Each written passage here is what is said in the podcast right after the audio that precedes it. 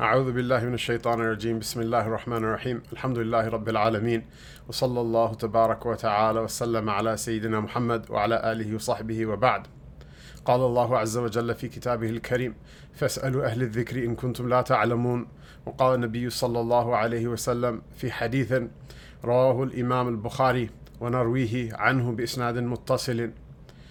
عن سيدنا أبي هريرة رضي الله تعالى عنه قال بينما النبي صلى الله عليه وسلم في مجلس يحدث القوم جاءه أعرابي فقال متى الساعة؟ فمضى رسول الله صلى الله عليه وسلم يحدث فقال بعض القوم سمع ما قال فكره ما قال وقال بعضهم بل لم يسمع.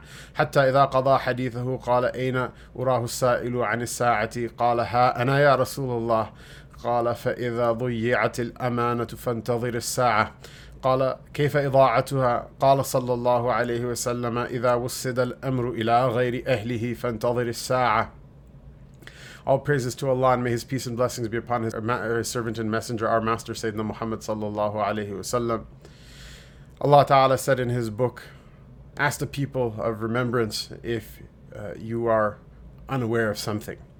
And the Nabi sallallahu alayhi wasallam said in a hadith narrated by the Imam Bukhari, rahimahullah tabarak wa ta'ala, in his Jami' Sahih, from which we narrate with an unbroken chain of narration, from Sayyidina Abu Hurairah radiallahu anhu, who said that while we were sitting uh, uh, in a gathering uh, in which the Nabi sallallahu alayhi wasallam was speaking to the people, uh, a Bedouin uh, came and he cut in and he said, uh, he asked the Messenger of Allah sallallahu alayhi wasallam, when is the last hour?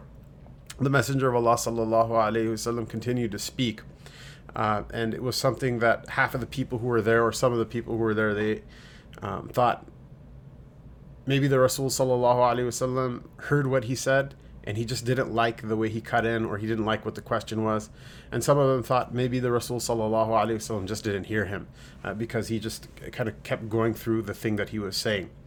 Uh, until he finished uh, the topic he was speaking about, and he uh, uh, then said, uh, "Where is the questioner about the about the last hour?" This word "urahu," the Hafiz ibn Hajar in the Fath, he says that uh, it's a word of shak. It's a word to indicate lack of 100% uh, uh, conviction that this is the exact wording of the hadith from the narrator uh, Fulayh. and so it reads in other uh, in other copies of Bukhari that the Messenger of Allah sallallahu alaihi wasallam asked without it, "Aina aina sa'ilu an sa'a?" Where's the person who asked about the last hour? And so the man said, uh, "Here I am, O Messenger of Allah." The Messenger of Allah sallallahu alaihi wasallam, he said, uh, "When." Uh, uh, when the amana, the trust that's been given, is wasted, then uh, await the last hour. And the man then asked, How is it going to be wasted? Uh, and uh, the Rasul sallallahu alaihi wasallam answered, uh, when the uh, command or the affair is given to those people who don't deserve it. إذا وسد الأمر. And here, uh, wusida, you know, wusida means what? It means literally, uh, the word wisada, many people know in Arabic language, it means like a pillow or a cushion. So tawsid is a like a metaphor for seating somebody on the pillow or the cushion or the throne of, uh, of authority uh, any authority, whether it be the uh, Imamatul Uzma, uh, the Khilafah, you know, being the sovereign ruler of all of the Muslims, or whether it be the authority of his ministers, or the authority of judges, or the authorities of authority of muftis, or the people of knowledge. Um, whatever types of authority there are, you'll see people who are driven by their cowardice, or by their covetousness, or by their petty-mindedness, or by their ignorance, or by their uh, uh, lack of understanding. Uh, uh, that when you see that happening, that the positions of authority are being given to the people who uh, are not suited for it, they're not fit for it, um, then you know that the amana, the trust Allah gave us, uh, is being wasted in terms of the deen. And when the trust is being wasted, uh, then you have nothing to do except for to wait for the last hour. And so this is unfortunately a, a problem that we suffer in uh, in the time that we live, to the point where some people uh, have built inside of them the jur'ah, the uh, the courage to, despite themselves, know very little about the deen and really not take it as a priority to learn what the deen has to teach, whether it be uh, the deep study of the Quran uh, and its subsidiary sciences, in the, the syntax and morphology of the Arabic language, in the um, in the uh, rhetorical style of the Arabic language, whether it be the narrations that explain the Quran, uh, whether it be the uh, uh, the parts of the Quran, some of them that explain the other parts, or the nasikh and the mansukh, the abrogating uh, uh, parts that abrogate and the parts that are abrogated, um, whether it has to do with the knowledge of the Sunnah of the Prophet sallallahu uh, be that in an operational form, which is the fiqh, which has been systematized by the four madhabs of the Sunnah, uh, whether it be uh, in the not only study of aqidah on a very cursory level, but thereafter the study of the ilm kalam, which preserves uh, according to the um, madhahib of the uh, of the Ash'ara and Maturidiyya, uh, or at least to some degree the uh, madhab of the uh, which themselves take kalamic positions in order to boycott kalam. that all of those are deep areas of study. Even the Atharis that that don't uh, or purportedly don't engage in kalam. Uh, there's uh, quite sophisticated argumentation that they put forth in order to defend the sunnah of the Prophet ﷺ from its uh, detractors and defend the deen of Allah Ta'ala from those who would lie against it.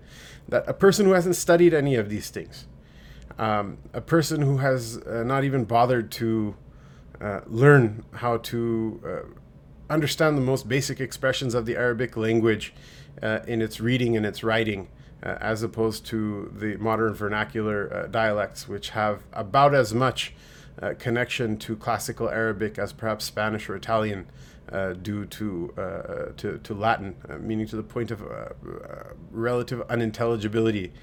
Um, that those people, when they have so much courage, so much courage that they would call out the people who spent years of their life as children and as adults. Uh, not only serving the deen, because we're, uh, mashallah, people are bent toward activism. This is somewhat of a uh, kind of Judeo Christian Protestant uh, uh, uh, hue that, that we've been dyed in, that we, you know, take material things to be of substance, whereas ideas and spiritual or intellectual achievements, we don't really think much of them. Um, that those people who put aside their their service to the deen, the concrete service to the deen. They spent years trying to understand these things from the people who understood them in the generations from before. They sat at the feet of the mashayikh in the zawaya and the khanqas, and they received tarbiyah to the point where they receive ijazah from their mashayikh. They uh, sat at the feet of the fuqaha, not for money, uh, not for uh, uh not for fame, not for a degree, uh, and sometimes going to the best of the ulama in order to learn involves actually receiving no certific- certification or uh, diploma or credentialing at all. And they did those things uh, for open ended periods of time for 10, 20 years. And uh, they learned first and then had opinions later. They learned first and then they opened their mouths later. People like uh, uh, Mufti Taqi, uh, you know, is not unique in this example that he said that myself and my brother Mufti Rafi, who were the former uh, Grand Mufti of the Islamic Republic and the uh, Supreme Court Sharia, Supreme Court Chief Justice of the Islamic Republic of Pakistan. Um, that for 10 years after graduating from madrasa, not after starting, after graduating from madrasa, their mashayikh, uh, their sheikh, uh, uh, uh, uh sheikh Dr. Abdul Hayy al-Arifi, rahimahullah wa ta'ala, actually put an embargo on them that you're not allowed to speak. For 10 years, you're not allowed to speak in public. Uh, just go ahead and teach your things that you're going to teach. And what does teaching mean for a person of that level of accomplishment? Is that they're going back and reviewing their old books and reading new books in order to shore up and consolidate the knowledge that they had from before. That those are the people that we put forth in front of the qawm. And if someone wants to uh, object that, look, you're flapping your mouth, you're opening your mouth, and you're talking, and you didn't do all of these things either, you would be 100% right. You would be 100% right, and I'm not going to debate with you on this issue. However, for this reason, I myself am a little bit shy and hesitant before opening my mouth, and I think twice uh, before opening my mouth about somebody who's gone through this process from before. And sadly, there are a number of people who don't have the humility to admit that they haven't gone through this process. Look, if you haven't gone through this process, it doesn't mean that you're a kafir or you're a jahil or that you haven't done anything for Islam or that you uh, hate Islam or that you're a hypocrite or you're munafiq or any of these things. But what it does mean is that you're not a scholar of that level. You should admit it instead of being a faker and you should do what you're told uh, by the mashayikh and by those people who have reached that maqam uh, as a, a type of as a type of uh, uh, uh apprenticeship process uh, to the point where you can work under their supervision. And then afterward when there's no other choice to anybody else except for to come to you because the people of knowledge that have more than you have all passed then you become sheikh and if you're fortunate enough never to see such a day, Alhamdulillah, the responsibility doesn't fall upon your shoulders. This has always been the way of the Ahl Sunnah wal Jama'ah from uh, uh the Maghrib al Arabi, from Morocco all the way to Indonesia and whatever's in the north and whatever's in the south and whatever's west of there and whatever's east of there. Uh, and the problem is what? Is that that level of scholarship, that level of exacting science, it doesn't get advertised it doesn't have any sort of government system of patronage that can give authority. Allama Iqbal, the great poet uh, uh, of the uh, of the Indian subcontinent in the past century, uh, he mentioned uh, in a an epistle that he wrote uh, to the first Indian president Nehru that ignorant people to them there's no such thing as argument or superior argument to them. There is only authority. They only recognize authority. If you see somebody with a big turban that guy must be sheikh. If you see someone flapping their mouth that person must be sheikh.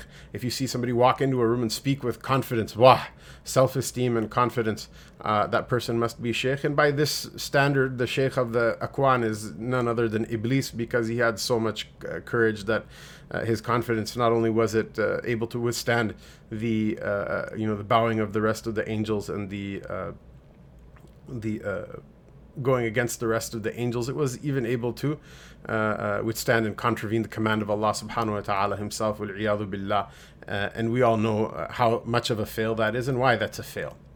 Uh, so this is the first the first thing I, I, I, wanted to mention that this ilm is an amana and it's an amana greater than the government and it's an amana greater than the khilafah it's an amana greater than money because money comes and goes however wahi only comes from allah ta'ala one time. Once it's wasted we lose it. And we know before the end of time our ummah will lose all sorts of knowledge. Before the end of time the ummah will lose the quran uh, after the coming of sayyidina isa alayhi salam to the point where it will even lose the name of allah ta'ala the divine name that the hadith of sahih muslim is that uh, when the last person who knows the divine name Allah Allah uh, leaves this world, then the the in fact the greater uh, part of the Yom Qiyamah, the actual physical destruction of the world, uh, is going to be upon us. Context is important. So what's going to end up happening is you're going to have these jackals and hyenas, every one of which is going to say Pidre man sultan bud, every one of which is going to say, do you know my father was king? Why? Because they find five minutes in which the lion is uh, uh, not watching over the jungle. The lion in the metaphor being the actual ulama, who are the warathatul anbiya, who are the uh, heirs of the prophets, alayhim salatu wassalam, and the jackals and the hyenas being the people who shortcutted all of these things and pretended, um, and they pretended so well. Not only did they fool other people, but they're even able in some special cases. I think the most intense and actually the worst cases, they're able to fool themselves um, they're able to drink their own Kool Aid.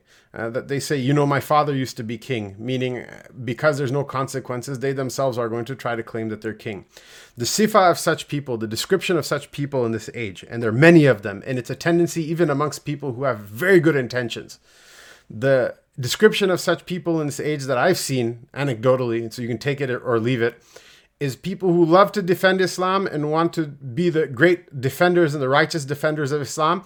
They want to defend Islam enough to be able to stand up and shout somebody down and denounce somebody, but they don't love Islam enough to be able to make it to the masjid to pray.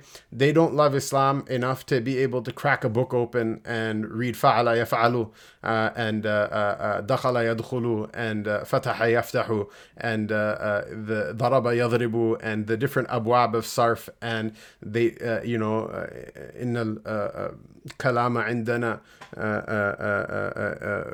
fal إن الكلام عندنا فلتستمع لفظ مركب مفيد قد وضع. They don't have enough himma or courage to sit down and crack open a book of Nahu. Uh, they don't have uh, the himma to sit down and crack open the uh, syllabus of uh, uh, of the books of fiqh of any one of the uh, four madhahib. They don't have the time or the patience to sit down and crack open a book with one of the mashayikh of the ilm al-kalam. They don't have the uh, capacity to sit down uh, in one of the khanqahs, in one of the zawaya of the mashayikh and take the divine name in, in solitude, even though it's a commandment of the Quran. Someone says, well, I think Sufism is a bid'ah, and uh, that's in and of itself an issue to deal with at some later time. But Allah Ta'ala Himself says in His book, Allah subhanahu wa ta'ala says in his book, he says, uh, uh, uh, um, وَاذْكُرِ اسْمَ رَبِّكَ وَتَبَطَّلْ إِلَيْهِ تَبْطِيلًا He says that take and honor the name of your Lord and cut off from everything else. وَتَبَطَّلْ إِلَيْهِ تَبْتِيلًا انقطع إليه انقطاعا Cut off from everything else, uh, uh, complete cutting off, uh, an emphatic cutting off uh, from from all other things. They don't want to do those things. They don't want to spend years doing those things to the point where taking the divine name is a, a second nature. They don't want to read khatam after khatam of the Quran. They don't want to do any of those things. They don't want to learn any of those things. What do they want to do? They're ready to get up and shout somebody down. Now, look, everyone, when they're threatened, gets angry. Everybody, when they're threatened, they get angry. It's not even only a human trait. In fact, the wounded animal whose back is to the wall, uh, that's the most vicious animal uh, of them all. It's not something that you have to even be a human being in order to do, much less a, a Muslim or a person of Iman. You know, ghaira is important, but all of ghaira is not encompassed in this uh, wounded animal type complex. So I get the fact that life is difficult. I get the fact that if you believe in Allah and His Rasul sallallahu alaihi wasallam, and if you believe in only two genders, and if you believe in marriage be, being between a man and a woman, and if you believe in, uh, you know, many very commonly accepted things that are realities of not only Islam but just realities of being a human being um, that seem to be you know as days go by and as years uh, peel into years they seem to be kind of f- floating away and turning into the non-standard opinion and making people uh, into pariahs just for holding those things that used to be considered common sense or common knowledge. I get that that can be jarring and disorienting and you can feel wounded about it. But, you know, just getting this feeling inside of you like you're going to just lash out at the world and uh, uh, just harm uh, anything and everything that reminds you of your insecurity this is not a good thing. Uh, this is a very self-destructive uh, impulse, and this is the reason the Rasul sallallahu alaihi wasallam, when a man came to him for guidance, uh, uh, uh he gave him a piece of advice. Ibn Abi Zayd, uh, rahimahullah ta'ala, he was nicknamed Little Malik because of his great maqam, both in hadith and in fiqh, like Imam Malik rahimahullah ta'ala had. He mentions in his risala that the akhlaq of the sunnah, all of them, they they they they branch out from four basic uh, uh, hadith. You can find a summary of them branching out from four basic hadith. One of them is the advice the Messenger of Allah sallallahu alaihi wasallam gave to a man, which is don't get angry.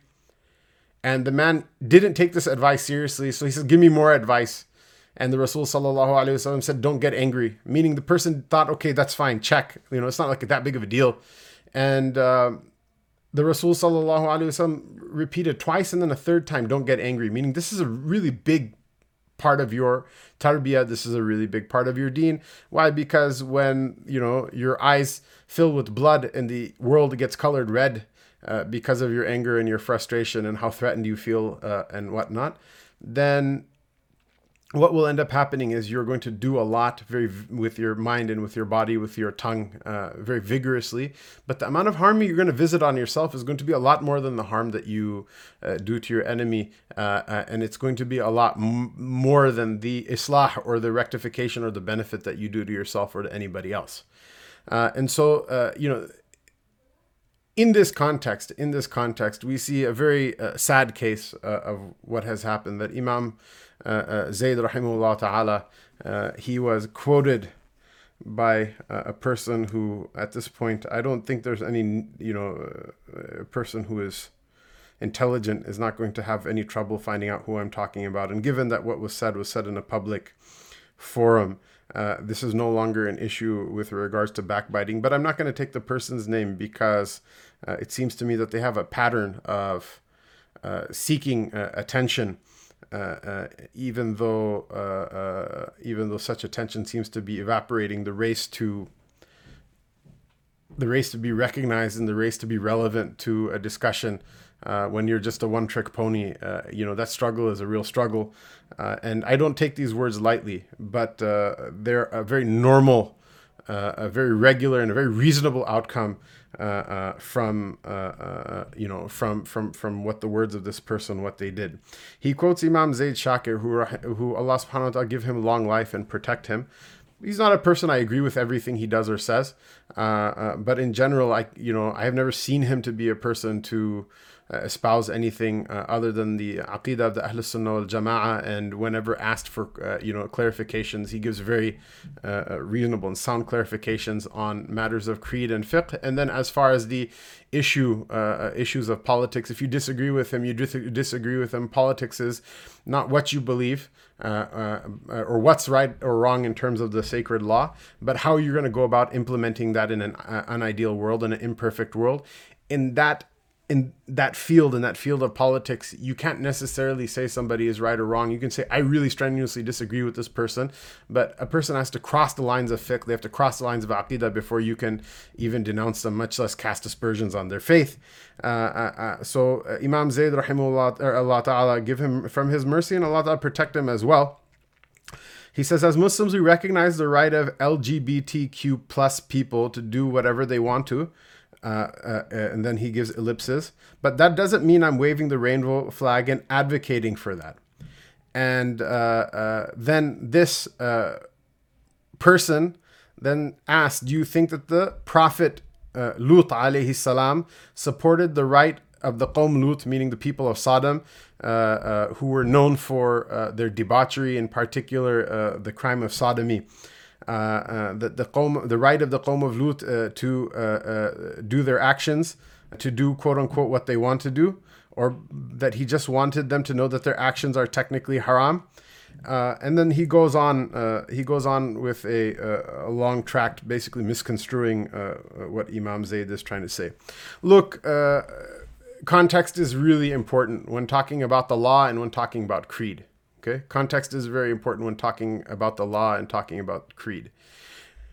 Even this idea that people have free will versus predestination, context is very important. Why? Because the Sharia makes us responsible for our actions, but at some point or another, Allah subhanahu wa ta'ala is the one who makes all choices. And from a particular context, nothing happens in the universe except for uh, because Allah ta'ala wants it to happen. Now, if I were to say, you know, you can do this and you can do that. You have a choice. Forget about with, with regards to something that's known to be a sin. With regards to anything, you can take you know purple uh, uh, Skittles or you can take orange Skittles, and uh, a person then says to him, "Look at this. You've made kufr and the."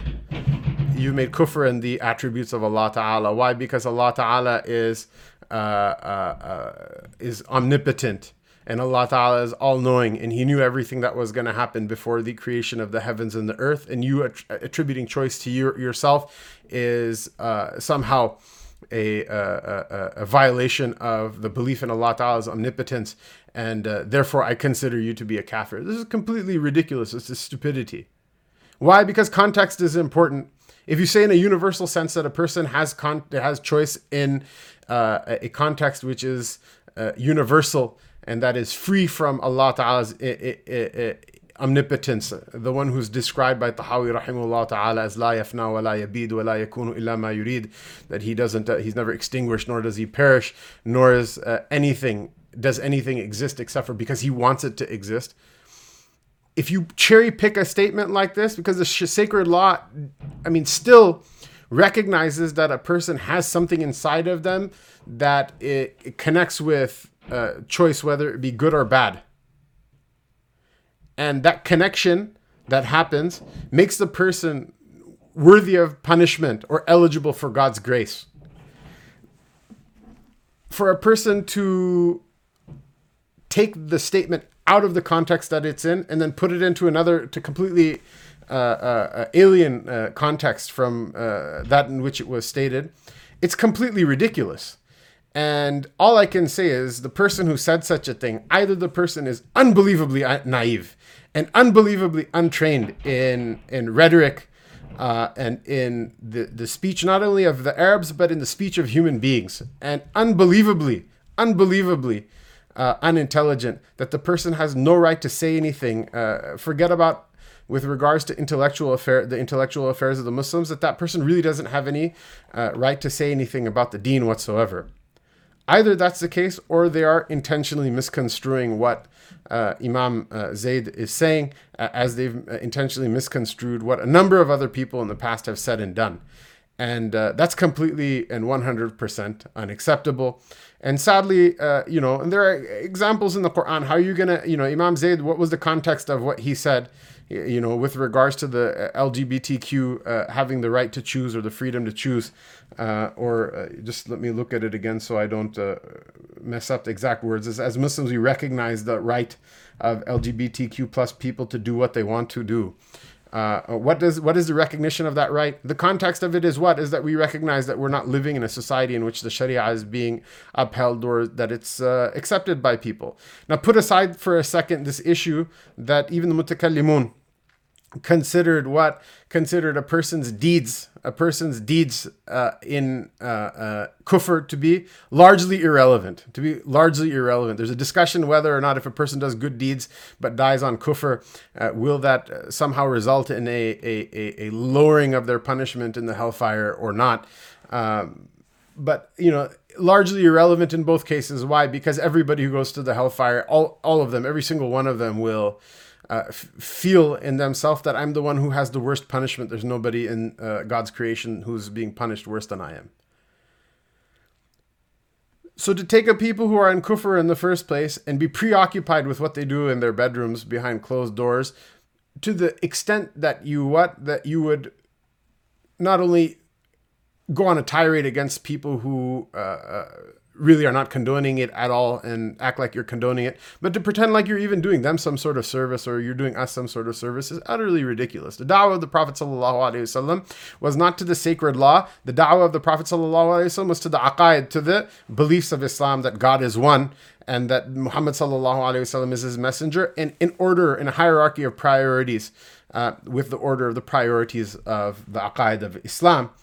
And uh, thereafter, uh, thereafter, to uh, uh, say that Imam Zaid, who was obviously just saying that in this country, because the people are not Muslims, first of all. Secondly, uh, they do not recognize the Sharia as being true, nor do they uh, have any uh, apparatus by which they're going to uh, enforce or accept the Sharia, nor would it benefit them in any in any significant way if they did so without faith.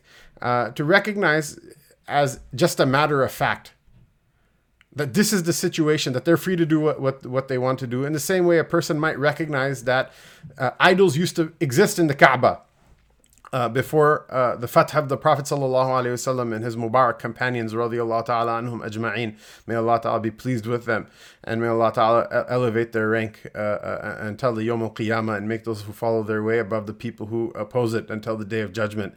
Just to acknowledge the fact that, look, these people are worshiping their their idols and we can't do anything about it. We recognize that that's that's the case. They have right now the they have the the prerogative to do whatever they want to. Nobody can do anything about it right now until the fath is secure.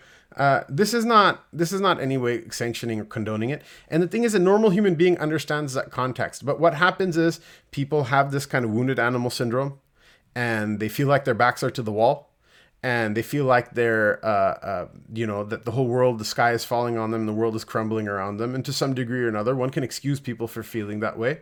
Although a person who is a person of dhikr will always remember, and it's hard, I have to remind myself as well sometimes, but a person of dhikr will always remember that Allah Ta'ala created the heavens and the earth from nothing, who created liyabluwakum ayyukum ahsanu amala, created this uh, whole creation in order to test you to see which one of you is the best in their deeds, that He's completely in control at all times. And if he's with you and you're with him. If you're a wali of Allah, if you're a friend of Allah Ta'ala and he's your friend, uh, which is the purpose of being created, that a person was created in order to keep doing good deeds one and one after the other in faith in Allah Ta'ala until them that person and Allah become friends. And then their work here is done that they move on uh, to the place Allah created for them forever and ever. To have that inside of you, you should be able to calm yourself down, take a deep breath, and think about what you're doing before you do it, and not feel threatened by a statement that may seem to you to be somehow fanning the flames or being whatever, going light on the LGBTQ uh, fitna or whatever. But it's really not any of those things at all. It's really just a figure of speech that's used in the Quran itself. Allah subhanahu wa ta'ala, uh, so many times in the Quran, lakum dinukum waliyadin, to you is your religion, to me is mine. Does it mean that he's condoning their religion? Absolutely not. This is وَقُلِ الْحَقُّ مِنْ رَبِّكُمْ فَمَنْ شَاءَ فَلْيُؤْمِنْ وَمَنْ شَاءَ فَلْيَكْفُرْ This is to say that the uh, haqq, the truth, comes from your Lord. Whoever wishes can believe, whoever wishes can disbelieve. Allah Ta'ala allowed that choice to happen. It's not, it's not in any way any sort of moral uh, uh, uh, condoning or uh, sanction of uh, uh, of kufr wal billah of disbelief and it's really interesting in this exact uh, uh, statement uh, uh, that is screenshotted in this defamatory post, Imam Zayd actually says in the second, you know, in the second half of the screenshot of his that's quoted, but that doesn't mean that I'm waving the rainbow flag and I'm advocating for that. Meaning, I'm not, I'm not in favor of any of it the person who wished to understand something would have understood something. The person who didn't wish to understand something, who wants to look right, uh, Allah Ta'ala describes the, the, the people of Iman, الَّذِينَ يَسْتَمِعُونَ الْقَوْلَ فَيَتَّبِعُونَ أَحْسَنَهُ The people who listen um, intently whatever is said and they follow the best of it and they follow what's said in the best of its possible meanings. Instead of being like that to cherry pick the worst possible meaning and then to completely hack down uh, somebody that i know left america and you know I, we visited damascus in you know in 2000 and he's still there studying as a man whose age is more than my age is right now uh, a person who went to Morocco to complete his uh, uh, memorization of the Quran, a person who received his khilafah from one of the uh, uh, uh, great uh, mashayikh of Damascus, of the Tariqa Shadhiliya, themselves people, if you want to talk about who is um, you know, who's the person who stood for the haqq and who is the person who stood for the deen. The Tariqa Shadhiliya came from the west, from the gharb the mashayikh, the Sheikh uh, uh, Sidi Ahmed Al Alawi uh, uh, and uh, uh, Muhammad Hashimi, that that brought the tariqah to that brought the tariqah to Sham, brought it because they were resisting the French colonial occupation, and when Sham falls to the to the French, they came to organize and to promote resistance against them as well, and so to be the Khalifa of those people afterward who taught all of their murids the Murshid al Mu'in. Uh, Sheikh Ahmed al Alawi, I was sitting over here, he has a, uh, a commentary on the Murshid al Mu'in of Ibn Ashir. It's a book of, people say it's a book of Maliki fiqh, but it's so much more. Its first section is on, on, on Aqidah, and in particular, a kalamic view of Aqidah. Then afterward, Tahara, Salat, uh, uh, uh, uh Siyam, Zakat, and Hajj, and then a, a fasl on, on Tasawwuf. Um, and it used to be uh, at some time uh, when, uh, uh to quote uh, Sheikh Nuh, when sheikhs were sheikhs and murids were scared, it used to at some time to be actual murid instead of just a person who says Sidi and has like a $700 misbah and like a really expensive topi. Um, mashallah. Um, it used to be something that the murids actually had to memorize. And the concentration of their himma used to be in implementing this in their own lives and spreading it to other people uh, to say that the person who is the inheritor of this uh, tradition uh, somehow now uh, you know has become soft on LGBTQ just because of because of a, a, turn of phrase which you either misunderstood or deliberately misconstrued and plays on the the vulnerabilities, the emotional vulnerabilities of Muslims who feel like their back is to the wall and feel like they have to put their claws out right now in order to defend their uh, defend Islam. Even the Rasul sallallahu alaihi wasallam was never like that. Even when the enemies held the swords over his head, uh, uh, uh, and the Rasul sallallahu alaihi wasallam was asked, "Who will save you now?" He said, "Sallallahu alaihi wasallam, Allah." And if you knew how to say the divine name like he knew how to say the divine name, the same thing would have happened, which is what the attacker starts to tremor and shiver, and the sword falls from his hand, and the Rasul sallallahu calmly picks it up and holds it over the hand of uh, of his attacker and says, "Now who will save you from me?" Uh, uh, and the Rasul sallallahu alaihi wasallam, when asked for mercy, was was gave mercy. He gave compassion and to say compassionate uh, imam to say uh, you know to use this expression mockingly I think it's a, a, a silly thing that only a person who doesn't have the due uh, uh, deference and respect for the Rasul sallallahu alaihi wasallam would say. Uh, I don't, you know, think that the people who say it say it in the meaning of kufr in order to intentionally mock the sunnah, but it, it's not something to mock if you didn't know f- from before. Know it now, because the definition of rahma. I, I mentioned this point. A couple of people said, "Well, you know, like you know, compassionate isn't rahma. You know, that's that's like shafaqa or something like that." So we have right, right, right in front of us an open copy of the Mukhtar Sihah.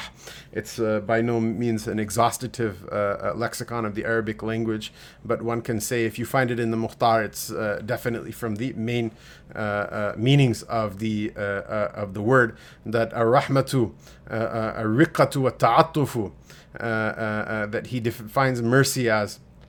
Uh, rahma as riqa and ta'attuf. So you go to the uh, uh, definition of raka وَقَدْ رَقَّ الشَّيْءُ يَرِقُ بِالْكَسْرِ رِقَّةً وأرقه غيره ورققه ترقيقا وترقيق الكلام تحسينه that uh, the, the, the tarqiq of speech compassionate speech is it's tahsin to speak beautifully to people uh, وترقق له أي رق له قلبه and to uh, have tarqiq to have riqqa for somebody is to what is to soften your heart uh, uh, uh towards something.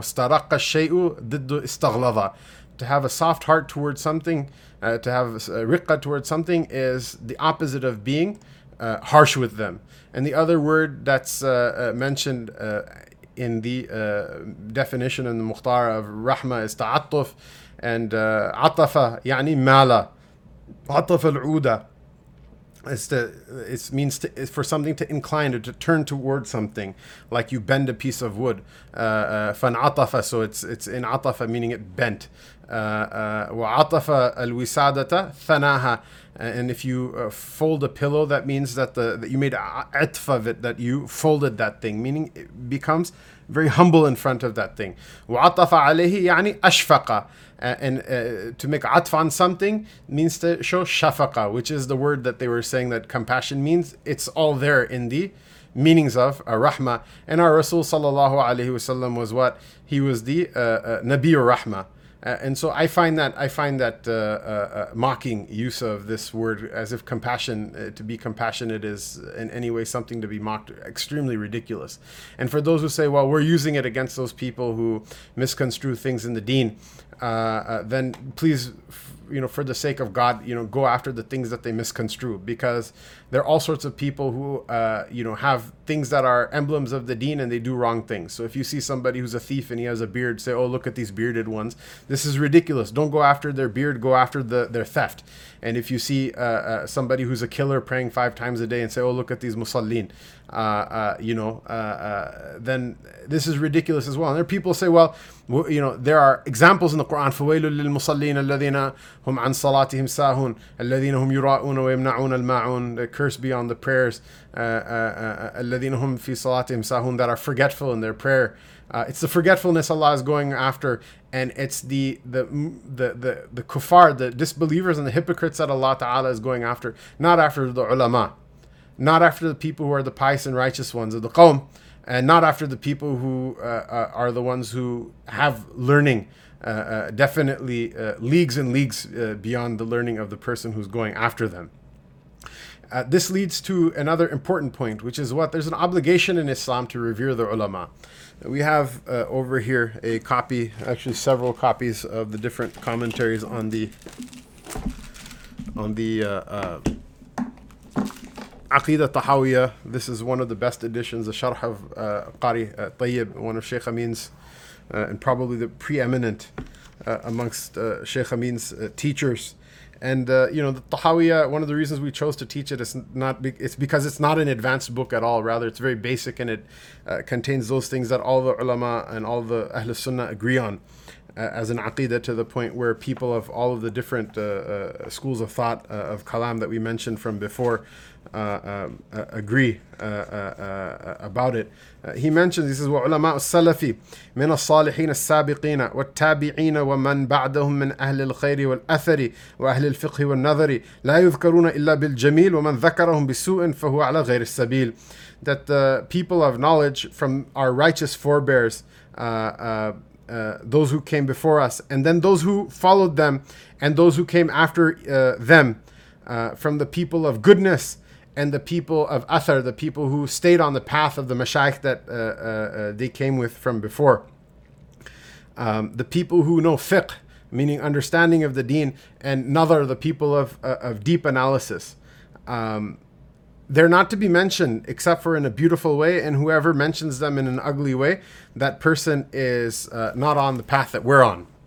Uh, and this is, uh, you know, this is basic basic aqidah that those people, mashallah, they carry their uh, ijazat from the mashayikh from before, and those people who are on the path with them, who, who receive and carry and are custodians and preservers of those same ijazat, they're still alive. So if you want to go after Sheikh Nuh, uh, ask the people who studied from his teachers, even if his teachers are no longer with us anymore. Not Sheikh Nuh, uh, uh, Afwan, Imam Zayd. Uh, Sheikh Nuh is one of them. Ask them, is this person promoting uh, LGBTQ uh, by this statement? Ask them. Ask the other people of, uh, uh, of, of similar ijazat. And if you're not going to ask them and you want to circumvent and bypass and think that you're somehow making a point, even though there's no point to be made over here then this is a severe violation of the aqaid of Islam that you feel like you have the right to talk smack about the ulama. And people want to talk about Muslim unity and the ummah being united. And I've, on a number of occasions in a number of different platforms, spoken on this topic that Muslim unity is not possible on the platform of fiqh and if we can't agree on fiqh, then we're definitely not going to agree on politics. The Sahaba anhum themselves agreed on neither of those two platforms. They neither agreed with one another on fiqh, on every fiqhi issue, nor did they uh, agree with one another on, on politics. In fact, their uh, uh, contention with one another in politics went to extreme lengths. But still, they considered themselves to be one ummah. Still, they didn't disparage one another in deen Still, it's said that in the Battle of Siffin, one of the most destructive and heartbreaking chapters in the history of Islam, when two matched armies, the army of Sayyidina Muawiyah anhu and the army of Sayyidina Ali, who was the true and rightful Imam of his age, karamallahu ta'ala wajhahu radiallahu ta'ala anhu, when they fought with one another by day, during night they would sit and eat with one another because their contention was political. It said that Sayyidina Muawiyah radiallahu anhu used to send his scribe with questions, with fiqh questions and questions on matters of deen to ask Sayyidina Ali radiallahu anhu because this is his opportunity to increase in knowledge. Why? Because he never said that his contention with Sayyidina Ali radiallahu anhu was in deen. His contention was over a political issue the Muslims are not going to unite on the platform of fiqh. They're not going to unite on the platform of politics. That's for sure. What platform did they unite on? The platform that they united on was what? It was the platform of aqaid. If you're going to throw these aqaid out the window, you're not going to be able to unite. The issue is this is that there is a, a system of regulation for this platform. And that system is the system of ilm. And what we do is that we accept authority in all sorts of fields. And we accept authority in government, we accept authority in uh, um, you know, in, in, in the workplace, we accept authority in the enforcement of laws. We accept authority in medicine. Nowadays, a person might say, oh my God, well, that was maybe something that was so 2019. You can't really say that anymore. Even the people who uh, are against vaccination and even the people who are against masking, they have authorities that they look to that they uh, claim for proof. And oftentimes, the people who are the most quote unquote anarchic or anti authoritarian, they themselves are calling to a set of authority. They just don't recognize it, just like the people who say, Well, I don't follow any madhab, I do my own ijtihad. And they don't know how to read Arabic, and so they're making taqlid, they're making blind following of the translations that they, uh, uh, you know, that they read. Or, or they make blind following of other people's ideas from before because there's nothing new under the sun. Look, everything has some sort of hierarchy of authority. That's how society works the utter, utter ridiculousness of somebody who has no place in the hierarchy coming and making unbased claims and saying, look, well, I'm defending Islam and I'm defending the deen and unseating the people who actually earn those places. Um, and doing so with a type of recklessness and with a type of fl- flagrancy uh, that betrays a lack of uh, a lack of uh, respect or a lack of veneration for the system that Allah Ta'ala placed forth in His Ummah, uh, which was described in this uh, last point of the Tahawiyah that we read. Um, this is a subtle way of saying that the Ummah will always be in anarchy. They're never going to have any sort of order. Why? Because you see, there are people who actually had a legitimate claim to uh, uh, uh, intellectual authority. The Rasul sallallahu alayhi wasallam said about Sayyidina Umar radiallahu ta'ala anhu, لو كان نبيا بعدي لكان عمر وكما قال عليه الصلاة والسلام that if there were to be a Nabi after me, and lo precludes the possibility, the particle lo, lo is uh, completely hypothetical, which is not going to happen. But if there were to be a Nabi after me, it would have been Umar, but the subtext is that there isn't. Now, there's a dispute that happens between Sayyidina Umar and Sayyidina Abu Bakr Siddiq radiallahu ta'ala anhu uh, shortly after the Rasul passes from this world, which is that Abu Bakr anhu wanted to fight the people who weren't paying zakat uh, uh, and who refused to pay zakat after the Rasul sallallahu passed away. And Sayyidina Umar radiallahu anhu seemed to be of the opinion that uh, you know it's difficult. How can you say that we fight a people who say La ilaha illallah? And he was chastised and upbraided by Sayyidina Abu Bakr Siddiq radiallahu anhu. He says, uh, "Jabbarun fil jahiliyati wa khawarun fil Islam." He says, "Oh Umar, were you a tyrant in jahiliyyah, a strong and tough guy, and now you become a coward in Islam?" Meaning he not only did not give him uh, a, a dalil at that point, rather he shut him up purely based on his authority, on the fact that both of them knew that he had a higher rank in deen. From who? From the from the statement of the Rasul sallallahu alaihi wasallam. And this is the maqam of the people of knowledge over the people who don't have knowledge. And when I say that, it's not a disparagement of the, the, the laity, the people who aren't professional ulama in the same way that that wasn't a disparagement of Sayyidina Umar radiallahu anhu, but rather a reminder for him to know his place. And to his credit, people say, oh, look, so outspoken. Reminds me of Sayyidina Umar radiallahu anhu. Sayyidina Umar, what did he say at that point? Didn't you know the Prophet said about me, if there's a Nabi who's going to come after him, it would have been uh, uh, me? No. Rather, he took his place, and that was it. That was that. Anarchy. Anybody who refuses to accept any sort of hierarchy in matters of knowledge, what will it result in? It will result in anarchy. And the sad thing is what? Is that we have a number of people who have small pieces of knowledge themselves, or they may have positions in institutions, or they may have positions uh, uh, in terms of their their uh, popularity amongst people, and the people have thought this person knows everything. Very few people know everything, if anybody at all. And what ends up happening, they say, oh, look, so and so scholars have uh, endorsed such and such Jahil who's spouting his uh, mouth off.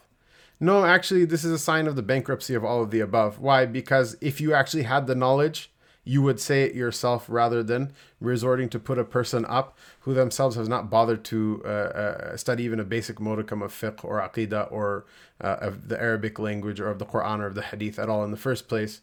But those people don't, so they put forward someone else as a mouthpiece for, for their political goals.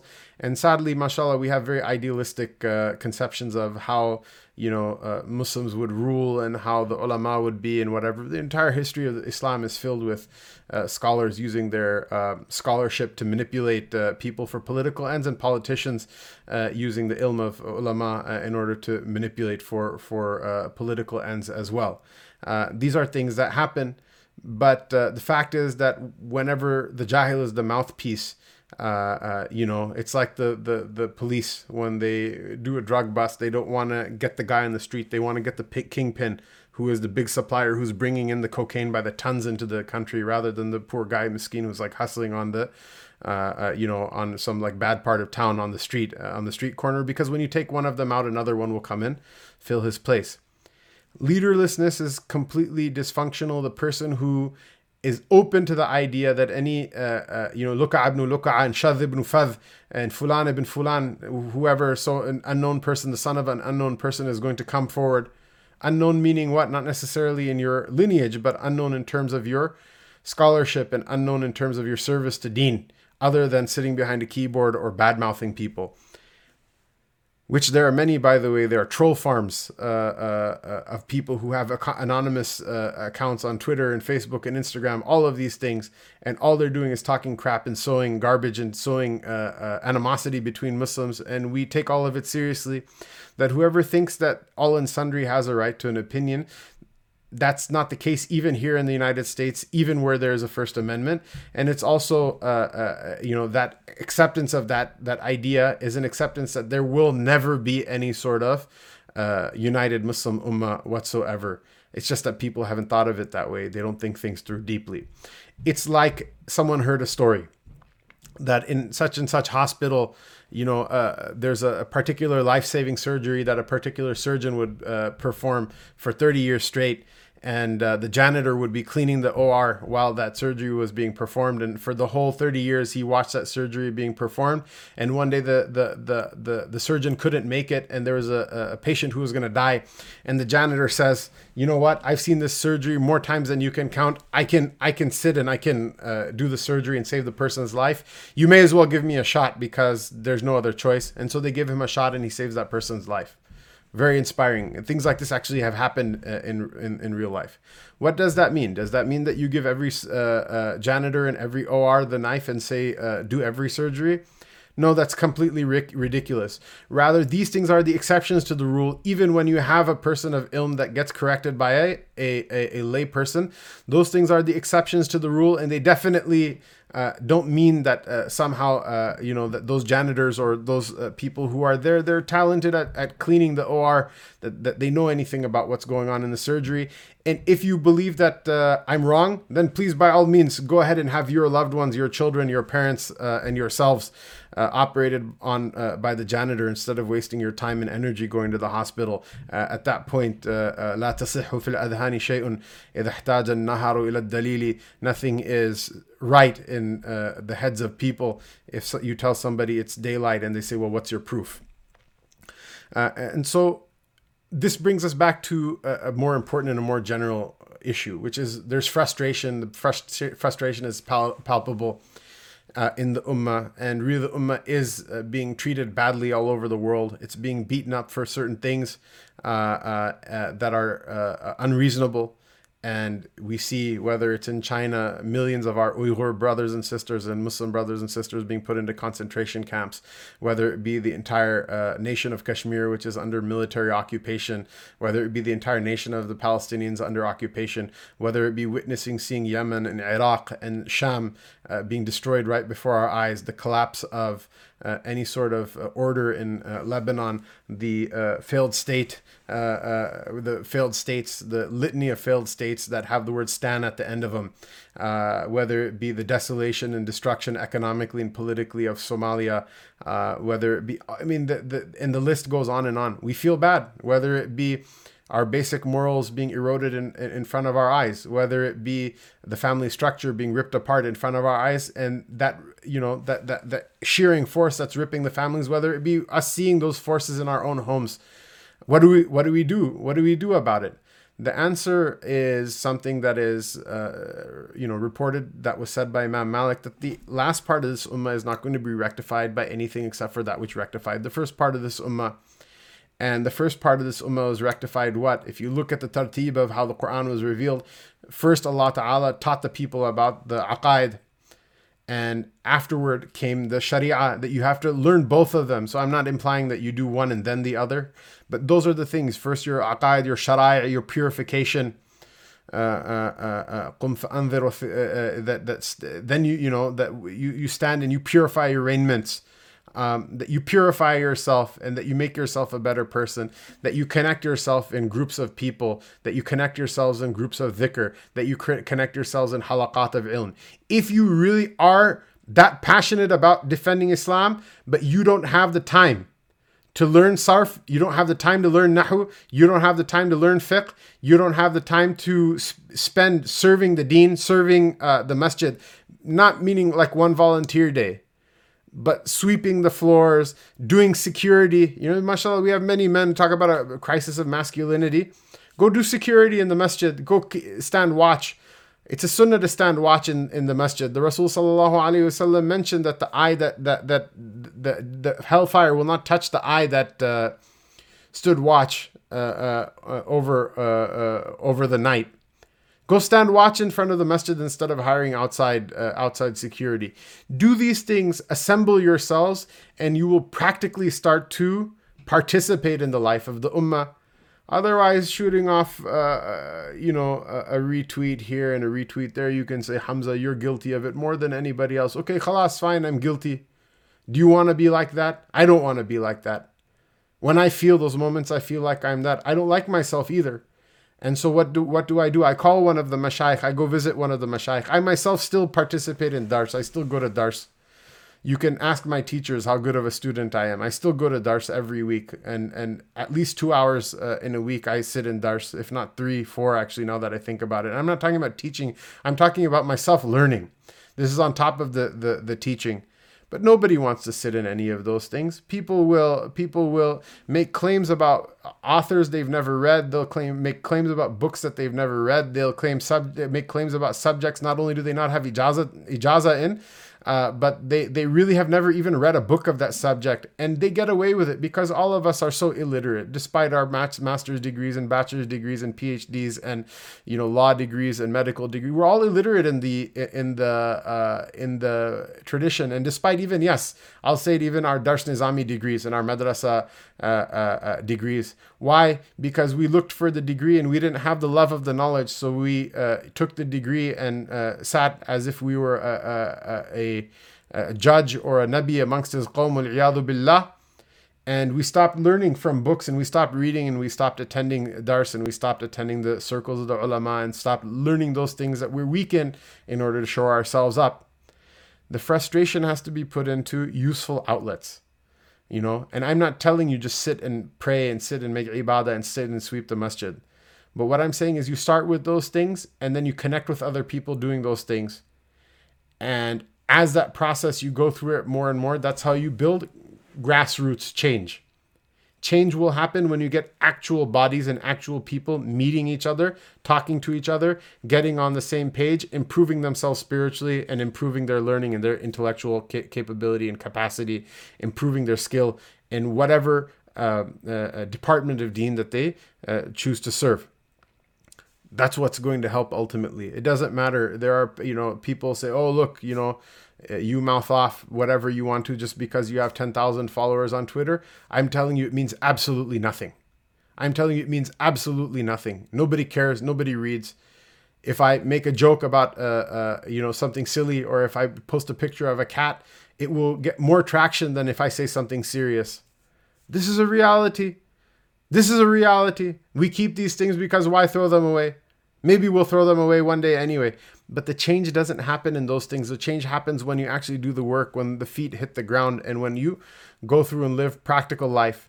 Alhamdulillah by Allah Ta'ala's fadl. Alhamdulillah by Allah Ta'ala's fadl. We ha- we've had so many experiences, whether it be through our service of the halal advocates, um, in bringing in bringing uh, halal food to the Muslims uh, uh, in North America, whether it be uh, our you know our service in in uh, Imam uh, as being Imam, which has been a complete roller coaster ride, whether it's been our service in terms of answering questions or counseling students or people who just got out of prison or people who are new to Islam or people who are in the most painful stages of their life. When people are happy, nobody nobody knows me. Illa man Allah.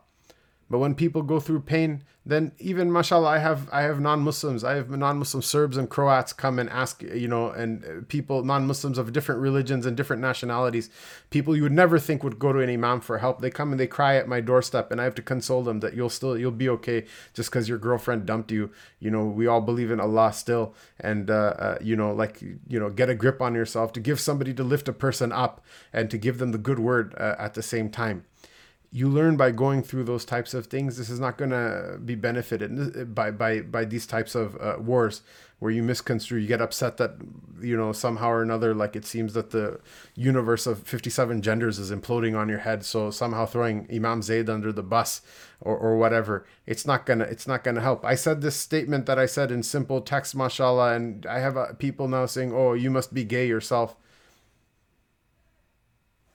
Ask my children, you know, ask my ask my uh, you know uh, uh, those who've married me, ask, uh, uh, you know, ask, ask whoever you want to ask.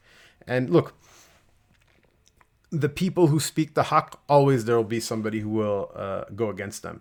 You don't even have to be a particularly saintly person. This could be your one good deed you did in your life. Everything else is nonsense. But the one time you speak the truth, people are going to go after you. In fact, it's one of the hidden blessings of speaking the truth is that when people go after you for speaking the truth, Allah subhanahu wa ta'ala has made a donkey to carry your bad deeds and to gift you uh, whatever good deeds that they may have had in this world and in the hereafter.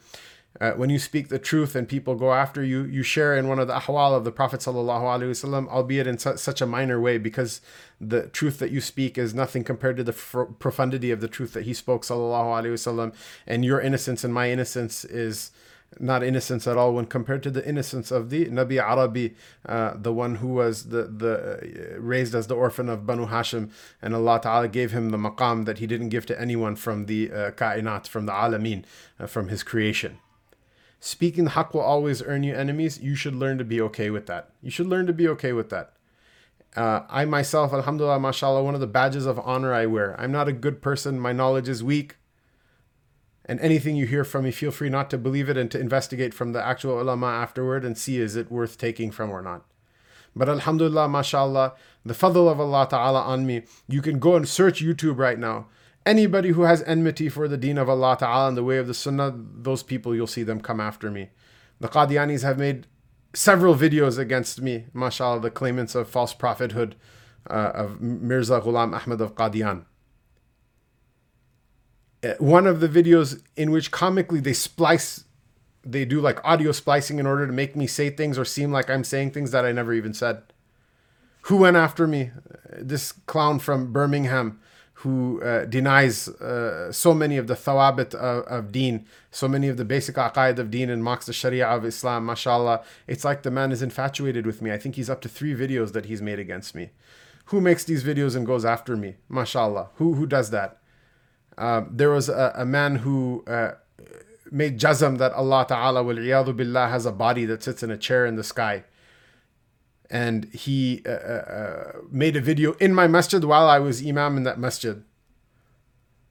For saying what? For saying what? That Allah subhanahu wa ta'ala is exalted above having direction. And for those of you who, mashallah, because I actually think that even some of the individuals who listen to this video may be maftoon with this aqidah, uh, uh, uh, the proofs are, are many are many, but uh, uh, you know a simple thing that you can you know chew on for for now is that even Imam Tahawi rahimahullah ta'ala he mentions about Allah subhanahu wa ta'ala that Allah subhanahu wa ta'ala is and I just it'll just take me a second to find it.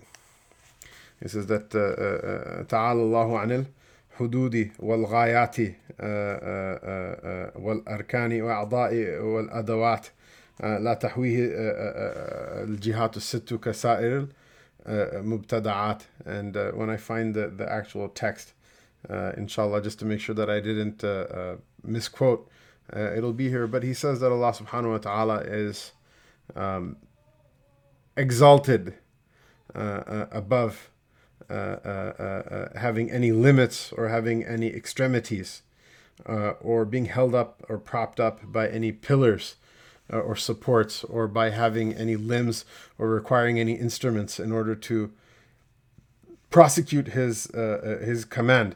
And he is not contained within the six directions meaning up down left right uh, back front that he is not uh, uh, he's not contained within the six directions like created things, like all of created things uh, uh, have been uh, have been contained. And uh, this man, mashallah, because he was so upset about that, uh, he got up and uh, hacked me down for for negating the idea that Allah Subhanahu wa Taala resembles any of his creation. Again, a man who, lil asaf al-shadid, never bothered to learn Arabic or never bothered to learn any of these things but uh, he was disturbed uh, for whatever reason. The point is, is mashallah, this is a, a an honor for me uh, that people have uh, gone after me uh, like this, and you can go search all of these videos up on YouTube, and the amount of slander people have said uh, on social media as well. It's mashallah sufficient. And i bet the amount of things people have said behind closed doors are even greater than that because i'm not a you know i'm not a fashion model nor am i an arab nor am i a, a person from a great scholarly family. Uh, uh nor am i uh, someone who loses weight and feels great. Uh, nor am i any of those things that people love or respect. Uh, rather, I just put forward uh, those things that those few things that we understood from the many things that were told to us by uh, by our teachers, and uh, you know that's that's that's basically all we have to offer. And so if you want to do that uh, yeah, right here تعالى عن الحدود والغايات والأركان والأعضاء والأدوات لا تحويه الجهات الست كسائر المبتدعات um, that you know if you if you do that then people will come after you and you should just be okay with it don't worry about it i don't care there are many people who listen to this video and uh, uh, they'll find you know they'll find my mistakes and they'll tell me and i'll honor them uh, for pointing the mistakes out because i know the weakness of my ilm and the weakness of my state but there are some people who will find the things that are actually right with the video and they'll go after me for those things as well and a thousand explanations won't placate them i'm okay with that alhamdulillah mashallah uh, i saw a dream uh, uh, uh in which uh, i was visiting my parents and two men came uh, uh, and started firing guns at me, and I hid behind a tree. And then I thought, you know, I have Yasin. Why should I be afraid of these people? And uh, uh I went toward both of them and disarmed them. And when I woke up, I asked one of our elders, one of our mashayikh, what the interpretation of the dream is. And he said that somebody is going to go after your your your honor, and uh, uh, cast aspersions on your deen and uh, just read Surah Yasin. Allah Ta'ala will protect you from whatever uh, nonsense they throw at you. These types of dreams, I have them again and again. Alhamdulillah, mashallah, these types of uh, uh, these types of tribulations, I have them again and again. It's nothing to be afraid of. It's nothing for you to be afraid of either. Uh, take the word of Allah Ta'ala and say the haqq, inshallah. Allah Ta'ala, His kalam will protect you and the haqq will protect you. If there's anything wrong in what I said, may Allah Ta'ala show me hidayah and show me a better way uh, and show those who are listening a better way. And if there's something right, may Allah Ta'ala put barakah in it, make it a kafara for our sins and make it a reason that He decrees uh, islah and rectification for what's broken from our hal. And Allah Ta'ala knows how broken my hal is. Uh, that Allah Ta'ala make it a reason for its rectification and betterment uh, and the betterment and rectification of the hal of the Ummah of Sayyidina Muhammad sallallahu alaihi wasallam. As an ummah, we have big problems to deal with. We cannot afford uh, this foolery. Uh, we have big problems to deal with. And may Allah subhanahu wa ta'ala raise from amongst this ummah a group of people who are serious about dealing with those problems and working together uh, for those problems. And may He protect us from the, uh, uh the, the laughing of the jackals and the hyenas uh, who uh, say that my father was sultan, even though, even though they have no claim for any sort of authority. Uh, and they are the ghair ahl that were mentioned in the hadith at the beginning of this talk. Allah ta'ala protect us all. Ala rasulihi Sayyidina Muhammad wa ala alihi wa sahbihi ajma'in. Wassalamu alaikum wa rahmatullahi wa barakatuh.